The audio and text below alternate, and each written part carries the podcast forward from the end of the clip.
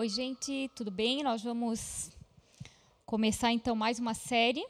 Então, para aqueles que não me conhecem, eu sou a pastora Elisa e vou estar aqui falando sobre uma nova série que a gente vai estar intitulando ela como Fazei Discípulos, né? Essa série ela é um estudo onde nós vamos estar falando sobre o verdadeiro discípulo ou discípulos de Cristo, né? E a gente vai estar dividindo essa série em três partes, tá? Sendo que a primeira parte, que é hoje, nós vamos estar dando uma introdução sobre o que é o discipulado, o que é ser um discípulo, e também sobre esse chamado, né? Como ocorre esse chamado para se ser um discípulo. Depois, na segunda parte, nós vamos estar falando sobre critérios para ser um discípulo. E na terceira parte, nós vamos estar falando sobre formar discípulos, né? Como que esses discípulos são formados. Então, nós vamos estar começando hoje falando sobre o que é ser um discípulo, né? O que significa essa palavra discípulo. Então, um discípulo, ele é um aluno, ele é um aprendiz ou aquele que segue a doutrina de seu mestre. Isso é uma palavra no geral mesmo, né? Quando se fala de um discípulo, ele é um aluno de alguém que ensina algo a ele, né? Nós, propriamente, vamos estar falando dos discípulos de Jesus, né? Alunos que aprendem com o Mestre Jesus, ok? Então, lá no, a gente vai começar, então, esse estudo usando o livro de Mateus, no capítulo 28, no versículo 19, que fala o seguinte: portanto, vão e façam discípulos de todas as nações, batizando-os em nome do Pai e do Filho e do Espírito Santo. E o versículo 20, ele fala assim: ensinando-os a obedecer a tudo que eu lhes ordenei, e eu estarei sempre com vocês até o fim dos tempos. Então, aqui a gente percebe, aqui é Jesus falando aos seus discípulos, dizendo: vão, né, e ensinem, né, vão e façam discípulos em todas as nações. O Senhor nos mandou fazer discípulos, discípulos dele, né? Um verdadeiro discípulo, como o próprio Jesus fala aqui, ele é alguém que crê naquilo, em Jesus, primeiramente, né? Ele, para ser discípulo de Jesus, ele precisa primeiramente crer em Jesus e obedecer a tudo o que o Senhor Jesus ordenou. Aqui a gente vê no versículo 20, como a gente leu, né? Ensinando-os a obedecer a tudo o que eu lhes ordenei.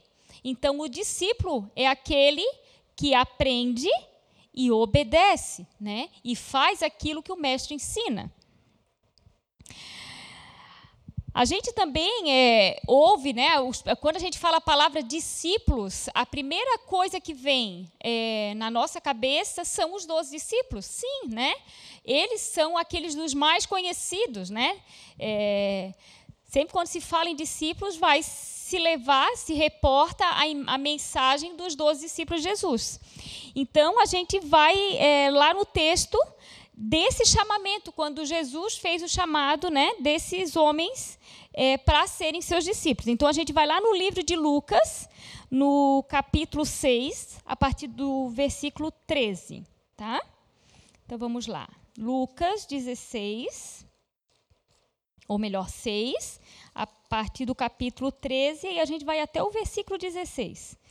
Então, 6, versículo 13. Ao amanhecer, chamou seus discípulos e escolheu 12 deles, a quem também designou apóstolos: Simão, a quem deu o nome de Pedro, seu irmão André, Tiago, João, Filipe, Bartolomeu, Mateus, José, Tiago, filho de Alfeu, Simão, chamado Zelote, Judas, filho de Tiago, e Judas Iscariote, que veio a ser o traidor. Então, aqui, na palavra, né, quando o Senhor Jesus ele escolheu os seus 12 discípulos, aqueles que seriam quem? Seriam aqueles queriam acompanhar ele pelo caminho e que iam aprender com ele. Né? Foi isso que os 12 discípulos fizeram naquele tempo que eles tiveram com Jesus, que foi em média de 3 anos, porque a palavra diz que Jesus ele começou o seu ministério com 30 anos e com 33 anos ele morreu, né? Depois ressuscitou. Então, foi um período de 3 anos que esses homens caminharam com Jesus e que aprenderam tudo o que podiam aprender para que depois eles prosseguissem ensinando aquilo que eles aprenderam.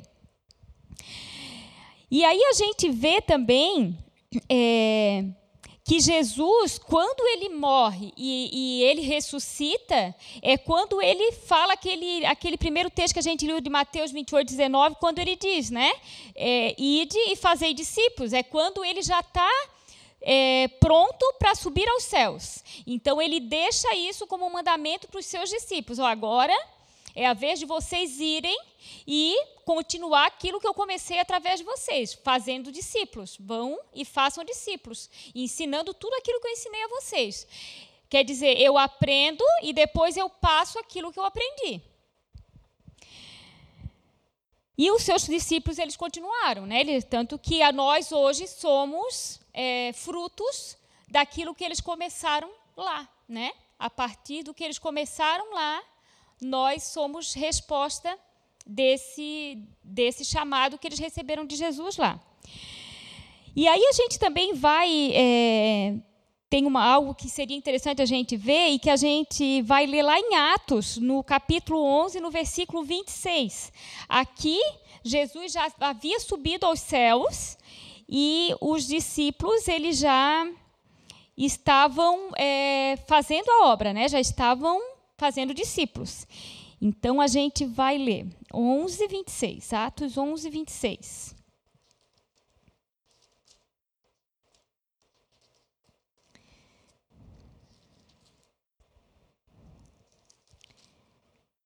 Que diz assim: E quando o encontrou, levou-o para Antioquia. Assim, durante 1 ano inteiro, Barnabé e Saulo se reuniram com a igreja e ensinaram a muitos. Em Antioquia, os discípulos foram pela primeira vez chamados cristãos. Até então, até ali, os discípulos, aqueles que os discípulos iam levando a conhecer a mensagem do reino, eles eram chamados como os discípulos do caminho. E aí, em Antioquia, quando eles estavam lá ministrando a palavra, ministrando sobre Jesus, pela primeira vez a palavra diz ali que eles passaram a ser chamados de cristãos. Por que cristão? O que significa a palavra cristão? Significa como Cristo. Por quê? Eles eram discípulos de Jesus Cristo. O que o discípulo ele tem que ser? Ele tem que ser como o seu mestre. Esse é o objetivo do mestre, é fazer do seu discípulo igual a ele. Então, eles passaram a ser chamados de cristãos por isso, porque eles foram comparados a serem como mestre. E isso é interessante a gente falar, por quê? Porque esse é o propósito de Jesus, é que um dia, cada um de nós cheguemos à estatura do que Jesus foi, que a gente um dia seja igual ao nosso Mestre Jesus. Porém, hoje, a palavra cristão é uma palavra que ela está muito... ela já não tem o sentido do que ela tinha lá no início, né? Cristão hoje, muitas pessoas são cristãs. O que é cristã? É crer em Cristo, né?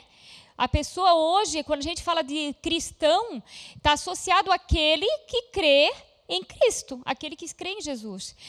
E nós sabemos que tem muitas pessoas, né, que creem e que são cristãs, né? A gente sabe que o último censo, o último censo era 80 milhões de brasileiros se declararam cristãos.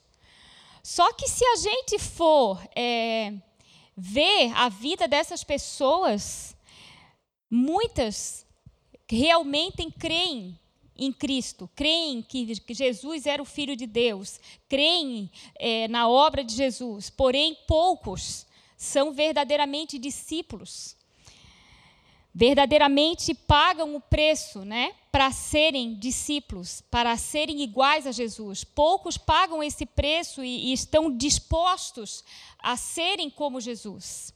Então, aqui a gente vê que há uma diferença muito grande entre ser cristão e entre ser discípulo. Hoje, essas duas palavras, elas já não têm o mesmo sentido como era lá no início, quando os discípulos passaram a ser chamados cristãos. Hoje, essas palavras, elas têm significados diferentes. Então, nós vamos agora falar um pouco sobre esse chamado. Por que que nem todo cristão é um discípulo, né? O chamado para o discípulo, ele é chamado a passar por uma porta. Eu queria que primeiro a gente estivesse lendo o texto de Mateus, no capítulo 11, o versículo 28 a 30.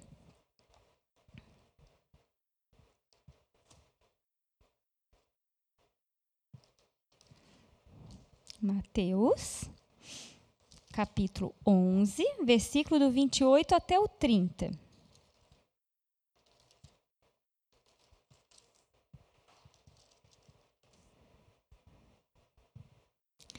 Venham a mim todos os que estão cansados e sobrecarregados, e eu lhes darei descanso. Tomem sobre vocês o meu jugo e aprendam de mim, pois sou manso e humilde de coração, e vocês encontrarão descanso para suas almas, pois o meu jugo é suave e o meu fardo é leve. Então, aqui Jesus está chamando, né? Venham a mim. Né? Ele chama isso. Venham, né? e tomem o meu jugo, quer dizer, tomem a minha vida, né? Façam, vivam a vida que eu tenho. Vocês que estão cansados, que estão sobrecarregados, que estão oprimidos, venham a mim e eu vou ensinar vocês, né? Sigam a mim. Isso é o que Jesus nos chamou a fazer. Aí depois a gente voltando um pouquinho ali, no capítulo 7 de Mateus, o versículo 13 e 14, ele fala o seguinte, olha só. Aí é que começa essa diferença entre ser cristão e entre ser discípulo. Ele vai estar dizendo ali, olha só. Entrem pela porta estreita, pois larga é a porta e amplo o caminho que leva à perdição. E são muitos os que entram por ela. Como é estreita a porta e apertado o caminho que leva à vida. São poucos os que a encontram. Aqui é que está a grande chave, né? Quando o Senhor ele nos chama e que ele diz, venham a mim, né? E carregai o meu jugo que é leve. Ele está querendo dizer que ele vai estar com a gente, que ele vai estar nos ajudando, que ele vai estar nos auxiliando nessa caminhada. Ele vai ser o nosso mestre. Porém, Jesus nunca falou na palavra dele que esse caminho é um caminho fácil, né? Tanto que ele compara esse caminho, essa vida com ele, como um caminho estreito, né? Tanto que ele diz aqui, estreita é a porta, apertado o caminho que leva à vida. São poucos os que a encontram. Então, poucos se dispõem, né? Poucos realmente se dispõem a ser esse discípulo que paga o preço, né? Que está disposto a pagar o preço de seguir a Jesus. Ele não engana, ele não nos vende algo que não é verdadeiro, né? Ele não nos vende algo fantasioso. Não, ele diz, estreito é o caminho. E um caminho estreito, quem já fez trilhas, quem já passou, sabe, né, que não é fácil. Precisa, às vezes, de um jogo de cintura, né? Precisa ter cuidados, precisa de muita entrega, né? E muitos querem chegar a Jesus, mas querem passar pela porta larga, né? Onde não há dificuldades, acha que tudo vai ser fácil. E não é isso que o Senhor Jesus nos deixou e que nos ensinou, né? Ele falou, o caminho é estreito. E para dar ainda assim um entendimento maior sobre isso, eu vou estar usando aqui um pouquinho, né, nesse estudo a gente vai usar um pouco, falar um pouco desse livro, né, do Rick Joy, que é O Fogo na Montanha, O Caminho. Esse livro, ele é um livro que ele fala muito sobre isso, da importância de hoje, né, como igreja, nós nos tornarmos discípulos de Jesus, né? Ele fala muito disso, que muitos são cristãos, mas poucos são verdadeiramente discípulos. E ele fala que somente os verdadeiros discípulos conseguirão passar por essa porta. Por isso, a importância desse estudo, né? Por isso, a importância de nós estarmos falando sobre esse assunto.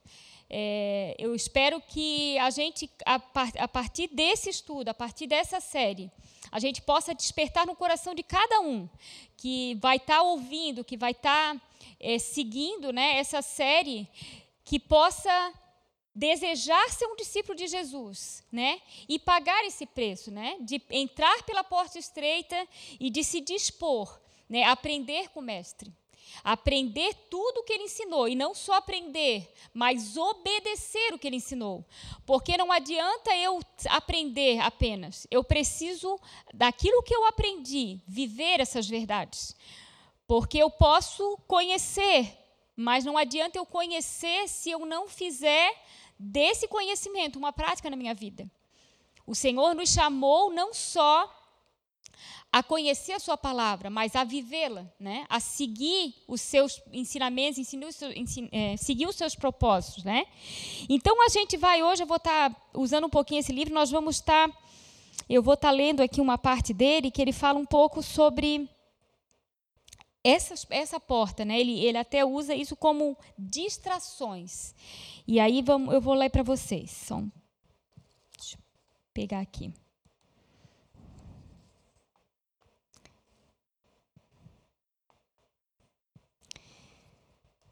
Ele fala assim, ó.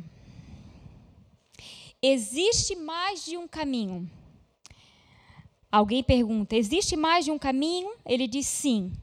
E todos, exceto um, levam a um lugar a qual você não quer ir.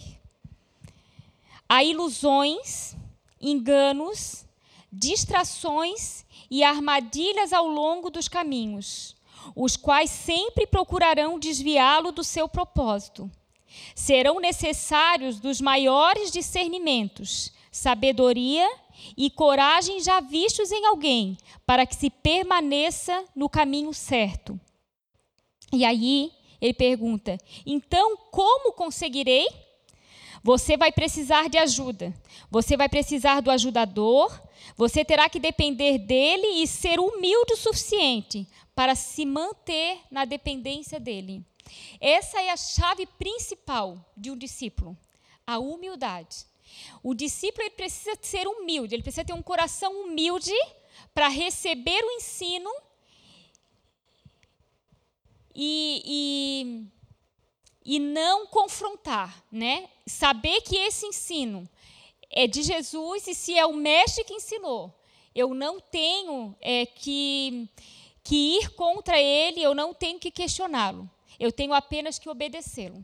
Se o mestre me ensinou, eu só tenho que obedecer. E para isso eu vou precisar ter um coração humilde e vou precisar também de submissão. Eu vou precisar aprender a ser submisso ao que o Senhor me ensina e fazer aquilo que o mestre me ensina a fazer.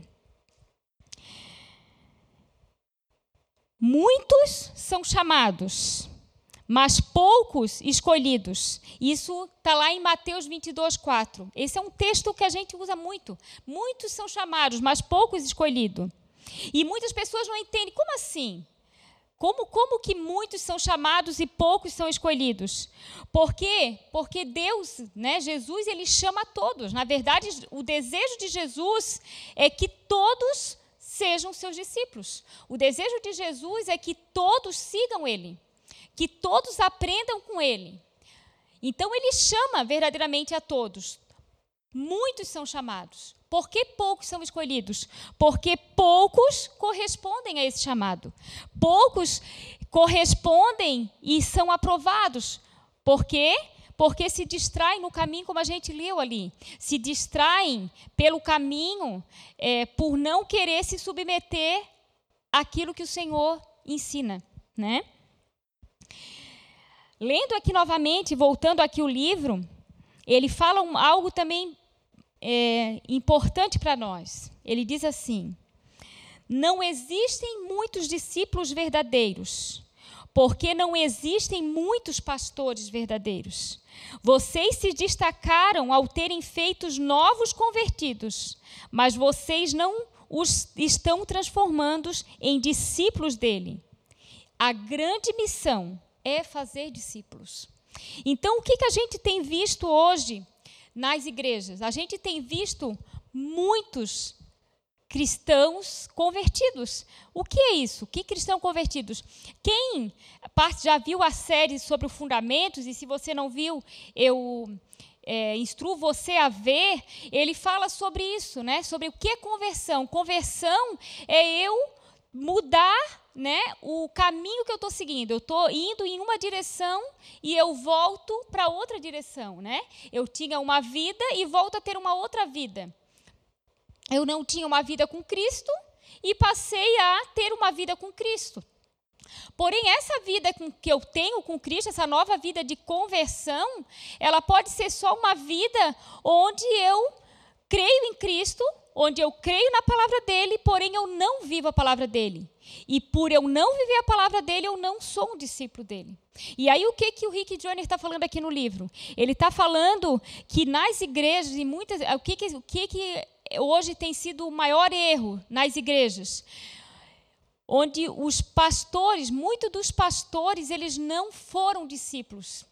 E por eles não terem se submetido à palavra, por eles não terem submetido alguém, por não terem humildade para aprender, humildade para se submeter, a honrarem aqueles que estavam acima, aqueles que ensinavam, por eles não terem se tornado discípulos de Jesus, as suas ovelhas também não têm se tornado discípulos. Eu vou ler novamente o que ele fala aqui. Não existem muitos discípulos verdadeiros, porque não existem muitos pastores verdadeiros, porque muitos têm se levantado, têm sido levantados como pastores, porém não foram discípulos.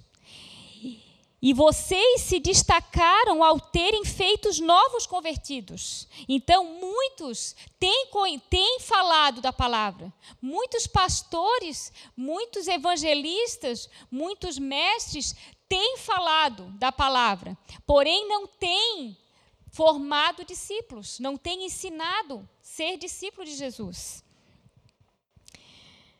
E aí, o que ele fala aqui?